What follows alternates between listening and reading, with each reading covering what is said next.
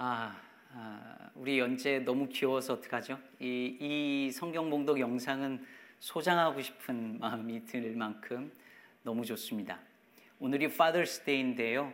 아빠와 딸이 함께 성경 봉독을 하는 것을 보니까 너무 보기 좋고 또 그냥 보고 듣기만 해도 은혜가 됩니다. 너무 고맙습니다. 아, 오늘 본문은요. 아마 연재가 나중에 커서 결혼을 하게 되면 결혼식 주례 본문으로 선택될 가능성이 많은 본문이기도 합니다. 어, 실제로 저도 주례할 때 이 고린도전서 13장을 어, 애용합니다. 많은 사람들이 이 본문을 가지고 결혼식장에서 사용하지요. 얼마 전에 결혼한 우리 박성호 정아영 부부도 이 본문으로 제가 주례 설교를 했었습니다. 실제로 이 본문을 들으면 사람들이 바로 결혼식을 떠올린답니다. 예전에 요즘에는 이제 이 노래를 잘 부르지 않지만 그 축가로 많이 불렀잖아요. 사랑은 언제나 오래 참고 사랑은 언제나 온유하며 이렇게 이 노래를 부르면 바로 어떤 결혼 이런 걸 떠올리게 됩니다. 사실 성경을 묵상하거나 설교할 때 가장 어려운 본문이 바로 이런 본문입니다. 너무 익숙한 내용이고 이미 이 본문을 읽으면 머릿속에 뭔가가 연상이 되고 선입견이 있죠. 예를 들면 어, 다윗과 골리앗 하면 벌써 꼬마 아이가 물맷돌을 돌리면서 거인 앞에 있고 물맷돌을 탁 던지면 거인이 머리에 탁 맞아서 어이쿠 하면서 쓰러지는 것을 우리는 연상합니다. 그러다 보니 그 본문에 이 나오는 내용을 제대로 이해하기가 어렵습니다. 고린도전서 13장도 마찬가지입니다. 특히 4절에서 7절을 읽으면은 뭔가 감상적인 느낌에다가 남녀 간의 사랑, 결혼식 뭐 이런 것을 떠올리기 쉽상입니다. 이런 선입견이 이 본문을 이해하는데 걸림돌이 됩니다. 사실 오늘 바울이 이 본문에서 강조하는 사랑은 어떤 남녀 간의 사랑이나 부부 간의 사랑을 말하려고 하는 것이 아니었거든요. 물론 그렇게 해석하면 안 된다 이런 건 아니지만 바울이 말하려고 했던 그 이 사랑, 그 의도는 그런 것이 아니었습니다. 그러면 바울은 왜 고린도전서 13장을 썼을까요? 어떻게 보면 12장과 14장 사이에 하나의 시가 들어가 있는 느낌이거든요. 왜 이 본문을 썼을까요? 썼을까요? 성경은 항상 문맥에 맞춰서 읽어야 합니다. 지난 두 주에 걸쳐 살펴본 것처럼 고린도 교회는 문제가 상당히 많은 교회였습니다. 고린도 교회의 세속적이고 음란하고 그리고 신분 상승의 욕망이 가득하고 또 그것이 자랑거리가 되는 이 문화, 고린도라는 도시의 문화가 교회 안으로 들어와서 온갖 종류의 문제와 분쟁과 갈등을 일으켰죠. 그리고 그것들은 이 교회의 예배 안에서도 문제거리가 되기 시작했습니다. 특히 11장에 보면 그 당시 고린도라는 도시, 초대교회는 거의 다 그랬지만 이런 예배당에서 모여서 예배를 드린 것이 아니라 아, 가정집에서 예배를 드렸는데 그러다 보니 좀 부유한 집, 그래서 집 건물이 크고 공간이 넓은 이런 곳에서 예배를 드렸습니다. 그때 주의 만찬을 같이 먹는데, 즉 성찬이지요. 부유한 사람들이나 집주인하고 친한 사이의 사람 그 교인들은 더 좋은 방에서 먹고 가난한 사람들이나 집주인하고 무관한 사람들은 덜 좋은 별로 좋지 않은 방에서 주의 성찬을 먹었습니다. 더군다나 부유한 사람들은 가난한 사람들이 올 때까지 기다리지 않고 자기들끼리 먼저 먹고 취하기까지 했습니다. 세례 받고 난 후에 그 세례 받은 사람들끼리 파당을 만들고 어, 누구파 누구파 나누더니 주의 성찬을 하면서도 끼리끼리의 문화와 차별이 그 교회 안에 존재하고 있었던 것이죠. 성도들끼리 같은 공간 안에서 같이 먹지도 않는 슬픈 일이 일어났던 것입니다. 문제는 거기서 그치지 않습니다. 고린도 교회는 다양한 성령의 은사들이 많은 교회로 유명한 교회였습니다. 방언, 예언, 지식, 치유, 영분별 등의 각종 은사들이 교인들에게 주어졌는데요. 교회 안에서 이 많은 은사들이 남용되거나 오용되었습니다. 지난주 말씀드렸던 것처럼 이 사람들이 자유를 강조하던 사람들이다 보니까 자기가 받은 은사를 예배 시간에 그냥 말 그대로 자유롭게 그냥 막 남용하는 거예요. 함부로 사용하는 거죠. 즉, 공예배 시간에 큰 소리로 방언을 한다거나 아무나 막 일어나서 예언을 하거나 그러면서 무슨 문제가 생겼냐면 예배의 질서가 깨지기 시작했습니다. 오늘날로 말하면 다 조용히 예배 드리는데 큰 소리로 혼자서 기도를 하거나 큰 소리로 찬양을 혼자서 하거나 메시지를 막 전하거나 이렇게 하는 것이죠. 그러니 한 공간 안에서 함께 예배하기가 어려워진 것입니다. 그래서 사도 바울이 12장에서 강조하는 것이 뭐냐면 성령께서 너희에게 성령의 은사를 주신 것은 너희가 그걸로 뽐내거나 자랑하거나 너희의 유익을 위한 것이 아니라 오직 공동체를 즉 교회를 세우기 위해서 공동체의 유익을 위해서 주신 것이다. 이렇게 강조하고 있습니다. 여러분 우리가요. 흔히 은사라는 말을 교회에서 잘못 사용하는 경우가 종종 있습니다. 예를 들면 이런 거예요. 얘는 피아노의 은사가 있어. 아, 내가 볼 때 너는 언어의 은사가 있는 것 같아. 근데 여러분, 피아노를 잘 치거나 언어적 감각이 있는 거는요, 재능이지 은사는 아닙니다. 은사는 반드시 공동체를 위하여서 쓰일 때 은사입니다. 공동의 유익을 위하여 교회를 세우기 위하여 공동체의 유익을 위하여 사용될 때만이 그게 은사예요.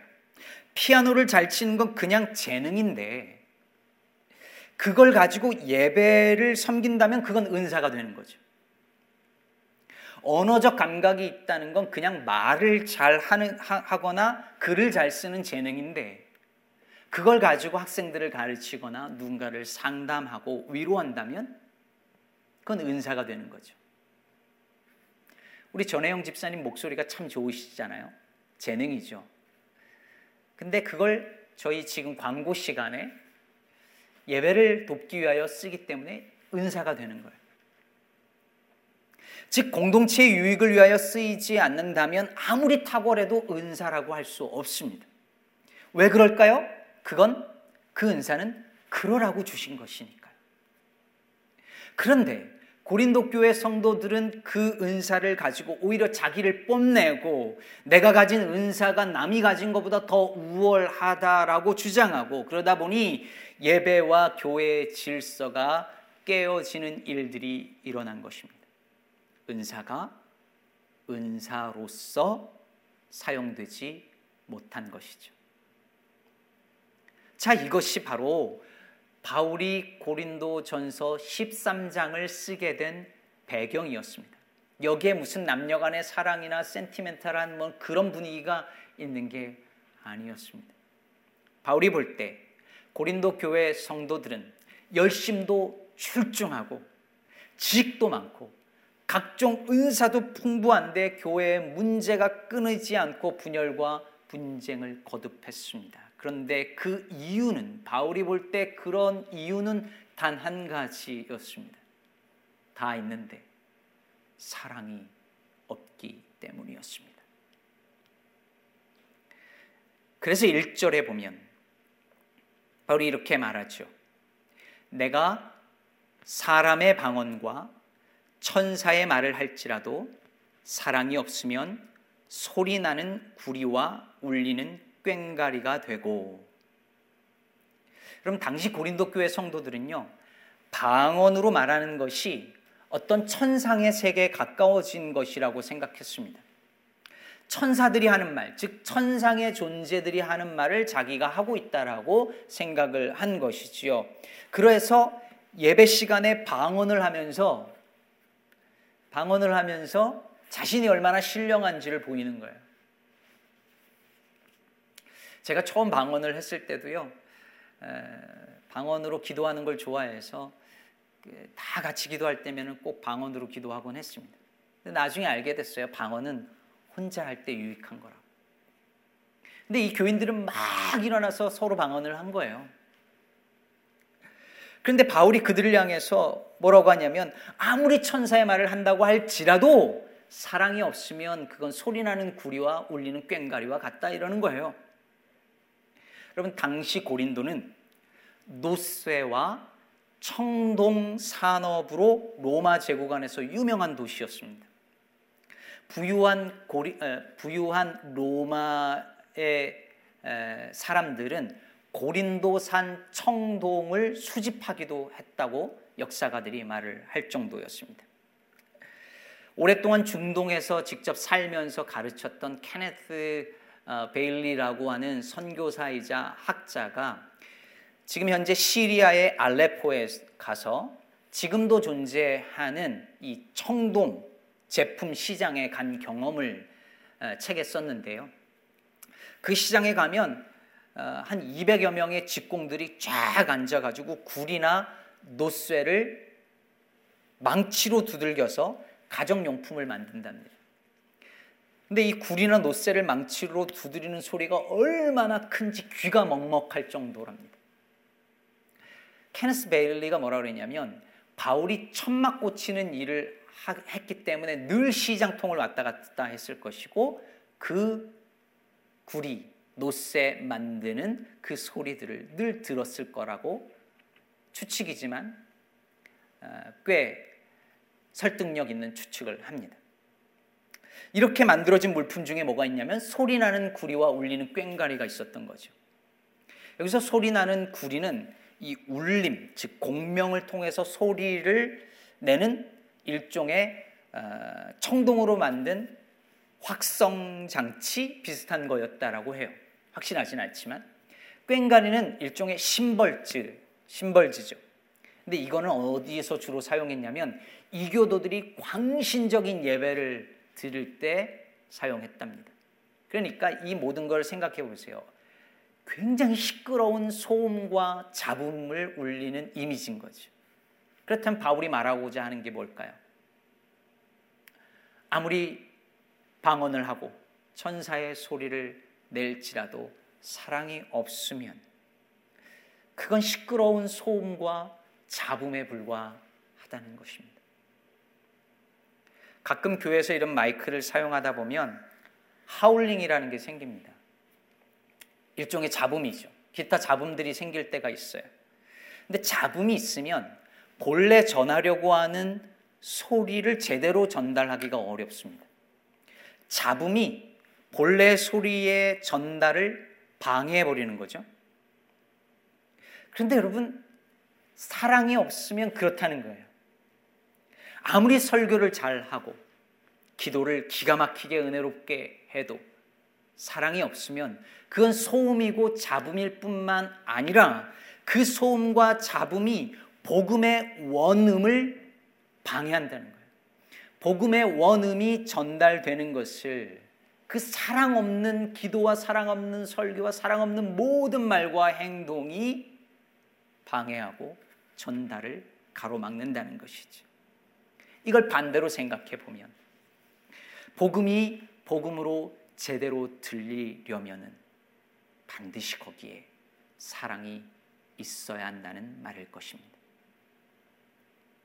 바울이 그래서 이렇게 이어서 또 말합니다. 내가 예언하는 능력이 있어 모든 비밀과 모든 지식을 알고 또 산을 옮길 만한 모든 믿음이 있을지라도 사랑이 없으면 내가 아무것도 아니요. 내가 내게 있는 모든 것으로 구제하고 또 내 몸을 불사르게 내줄지라도 사랑이 없으면 내게 아무 유익이 없느니라. 이 당시에는 천상계의 비밀을 아는 것, 그 지식을 굉장히 중요하게 여겼습니다. 근데 그 지식이 다 있어도 하늘의 비밀을 다 알아도 예수님 말씀하신 것처럼 이 산을 명하여서 저쪽으로 옮길 만한 믿음이 있을지라도 심지어 내 전 재산을 다 팔아서 이웃을 위하여 구제해 줄지라도 아니 내 온몸을 다 불사르게 내 전생애를 다 바치어서 희생할지라도 사랑이 없으면 아무것도 아니고 아무 유익이 없다는 것입니다. I am nothing, I gain nothing. 저는 이 말씀이 늘 마음에 덜컹거립니다. 제가 평생 교회를 위해서 목회하고 헌신하고 제 몸 건강 돌보지 않고 그렇게 평생을 희생해서 섬긴다 할지라도 만약 제 안에 사랑이 없다면 주님께서 또 아무것도 아니야. 너 한 거 아무 유익이 없어. 라고 하신다는 건데 생각하면 가슴이 서늘해집니다. 그러면서도 한편으로 이런 생각이 듭니다. 고린도 교회 성도들이 이렇게 반론을 제기하지 않았을까요? 나는요, 교회를 사랑해서 예배 시간에 방언으로 기도한 거예요. 주님 사랑해서 그런 거예요. 내가 주님을 사랑하니까 열심히 성경 공부해서 이런 지식을 얻은 거죠. 내가 사랑하지 않았으면 어떻게 제 재산을 다 팔아서 구제하겠어요? 사랑이 없으면 어떻게 제가 제 몸을 이렇게 희생해서 내주겠어요? 제가 정말 교회를 사랑하니까 그런 거죠.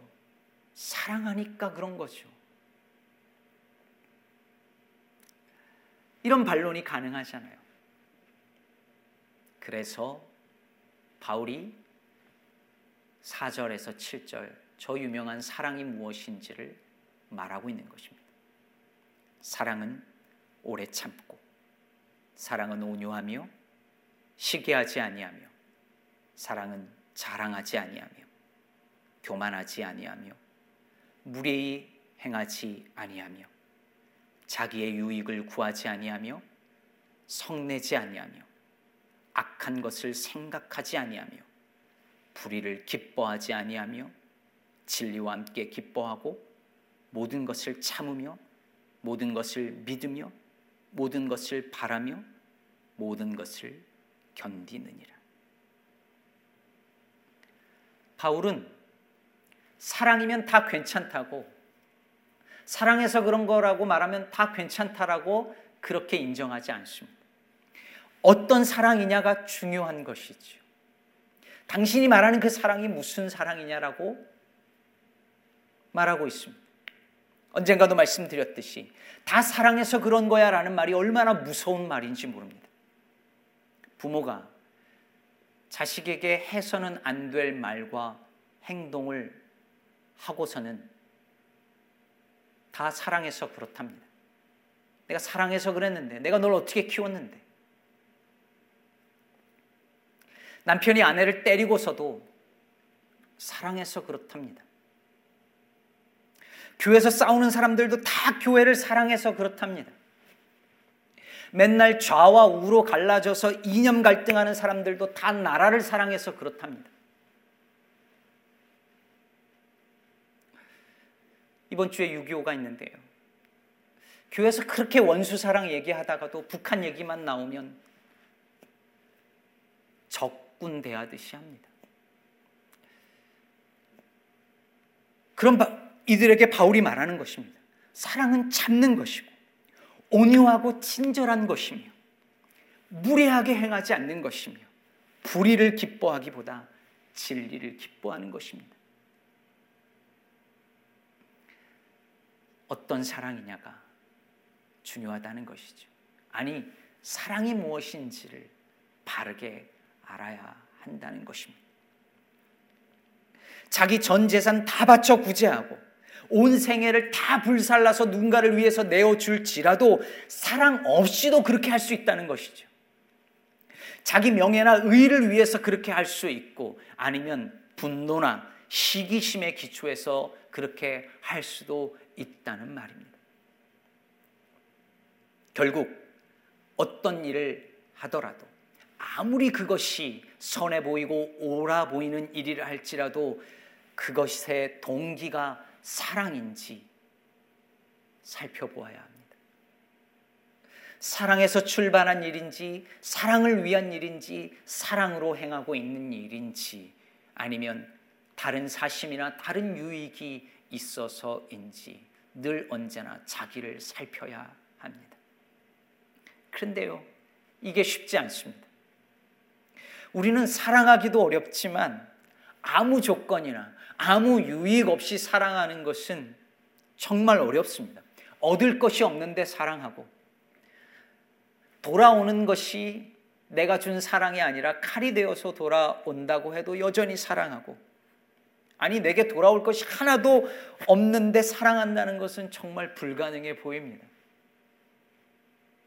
오늘 바울이 이야기한 어떤 것도 정말 제대로 사랑하기 어렵습니다. 우리는 어떻게 이런 사랑을 할 수 있을까요? 지난주에 한국의 한 라디오 프로그램을 듣는데요. 거기에 강연을 한국에서 제일 잘하는 강사 중에 한 명이라고 알려진 김창옥 대표라는 분이 나왔습니다. 아마 아시는 분들 있을 거예요. 유튜브에서 아주 유명하죠. 그분이 그 자리에서 한 청취자의 상담을 받았는데요. 내용이 이랬습니다. 어, 퇴직 후에 집에만 있는 남편이 얄미워요. 이런 거였어요. 맨날 집에만 있는 거예요. 요즘 코로나 때문에 집에만 있는 남편들 너무 얄밉다 뭐 이런 얘기 하는 거죠. 그 안에 막 트러블이 생기잖아요. 그때 김창욱 이 대표의 대 답이 이랬습니다. 내 마음의 공간이 넓으면 누군가 같은 공간에 있는 게 덜 불편하대요. 근데 내 마음의 공간이 좁으면 누군가와 한 공간에 있는 게 너무 불편한 거예요. 여러분, 예, 부부 간에도 내 마음의 공간이 좁아지면 남편 숨 쉬는 소리도 듣기 싫고 같은 침대 안에도 있는 게 싫고 같은 집안에 있는 거 못 견디고 막 그런 일 생기잖아요. 가족 안에도 그렇잖아요. 근데 원인을 이야기하는데 가만히 들어보니 맞아요. 내 마음의 공간이 좁아지면 그렇게 되더라고요. 마음의 공간이 있으면 그 표현을 쓰더라고요. 남편이 덜 걸그적거린다고. 그런데 그럼 그 공간을 어떻게 만드느냐? 어떻게 내 마음의 공간을 만드느냐? 이럴 때 이분이 그 얘기를 해요. 여러분 우리나라의 사진 작가 중에 그 배병우 선생이라는 분이 있거든요. 이분이 유명한 이유가 뭐냐면 이분이 소나무 사진을 기가 막히게 찍어서 그걸로 유명한 분이에요. 근데 이분이 소나무 사진을 항상 새벽에 찍으세요. 왜 새벽에 찍느냐고 물었더니 이렇게 답을 하더랍니다. 빛이 시작되면 공간이 열린답니다. 이게 무슨 말이냐면 공간이라는 게 물건이 많아지면 사라지기도 하지만 그럼 빛이 없으면 공간의 개념은 아예 개념 자체가 없죠. 근데 빛이 들어오면 공간이 열리는 거예요. 그러면 마음의 공간을 여는 그 빛이 뭘까요? 이 김창욱 대표는 그게 어떤 진리나 어떤 종교나 어떤 깨달음이라는 거예요. 아, 하고 그런 깨달음이 오는 순간에 마음에 빛이 임하면서 공간이 열린다는 거죠. 저는 그런데 그 이야기를 들으면서 생각했습니다. 그 빛이 바로 사랑이겠구나. 진짜 사랑의 빛이 들어올 때, 진짜 사랑의 빛이 들어올 때 마음의 공간이 생기고 마음의 공간이 생긴 사람은 얄미워 보이던 다른 누군가와도 한 공간 안에서 더불어 사랑하며 잘 살 수 있구나 깨닫게 되었습니다. 여러분, 고린도 교회 성도들이 왜 한 공동체 안에서 서로를 용납하지 못하고 분쟁을 거듭했을까요? 왜 한 공간 안에서 함께 먹지 못했을까요? 왜 한 공간 안에서 예배를 드리는 것이 곤욕이 되었을까요?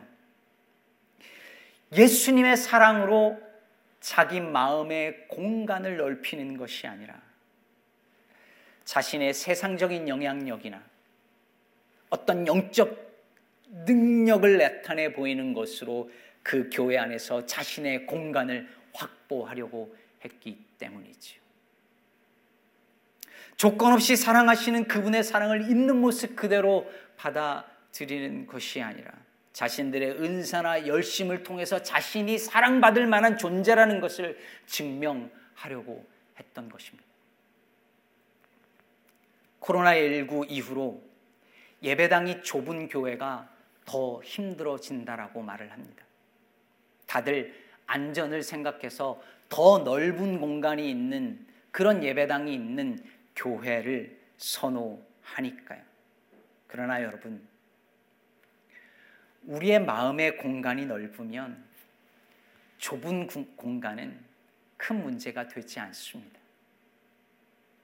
반대로 아무리 넓은 공간이어도 성도들의 마음의 공간이 좁으면 아무 소용이 없습니다.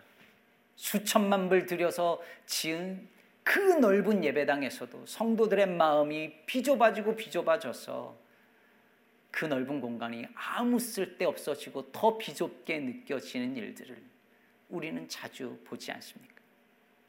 그러므로 여러분, 교회 이사 가서 더 넓은 공간의 예배당을 갖는 것보다 더 중요한 것은 우리 마음의 공간을, 우리 영혼의 공간을 넓히는 일입니다. 그게 어떻게 가능할까요? 사랑뿐입니다. 사랑뿐입니다. 자격과 조건을 묻지 아니하시고 우리를 사랑하시는 그 예수 그리스도의 사랑을 경험하고 성도 안에서 서로 사랑할 때 우리 마음의 공간은 점점 넓어질 것입니다. 대부분의 저희 세대, 물론 제 윗세대 분들은 더 하시겠지만, 저희들은 대부분 아버지와의 추억이 그리 많지 않습니다. 아버지와 대화를 그렇게 많이 해본 적도 없고, 아버지가 무슨 사랑의 표현을 잘 하시지도 않았죠. 저희 아버지도 그랬습니다. 그래도 어, 아버지 기일이 되거나 아니면 Father's Day가 되면 일부러라도 아버지와의 추억을 떠올리려고 애를 써봅니다. 그러면 그래도 몇 가지 기억이 나요. 어, 온 가족이 함께 자연농원, 옛날엔 자연농원이었는데 자연농원 갔던 기억, 망상해 수욕장 갔던 기억, 아버지께서 제게 탁구를 몇 번 가르쳐 주셨던 기억, 그리고 군대에서 제가 결석 걸려서 후송 갔을 때 아버지가 철원까지 수박 들고 병문안 왔던 면회 왔던 기억. 이런 게 몇 가지가 생각이 나요. 그런데 가만히 생각해 보니까 많지는 않지만 그런 순간들이 어쩌면 제 마음의 공간을 넓혀준 것 아닌가 싶습니다. 표현은 잘 못하셨어도 그게 사랑이었으니까요. 그러나 여러분, 그것으로 충분하지 않습니다. 아버지 때문에 마음의 공간이 더 좁아진 그런 사람들도 많이 있으니까요. 그러므로 우리에게는 하늘 아버지의 사랑이 필요합니다. 그 어떤 순간에서도 너는 사랑받는 존재다. 너는 내가 사랑하는 아들이고 딸이다. 라고 말씀해 주시는 하나님의 사랑의 빛을 경험할 때 우리의 마음의 공간은 점점 넓어질 것입니다. 그런 사람은 주변에 있는 이들과도 함께 잘 지낼 수 있습니다. 여러분 사실 그래서 말씀 묵상이 중요한 거예요. 말씀 묵상은 내 마음의 공간을 조금씩 넓히는 시간입니다.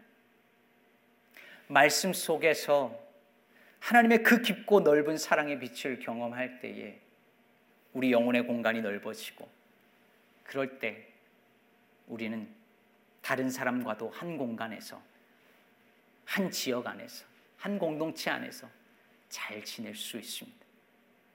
그런 가정, 그런 공동체에는 누가 와도 괜찮은 것이죠.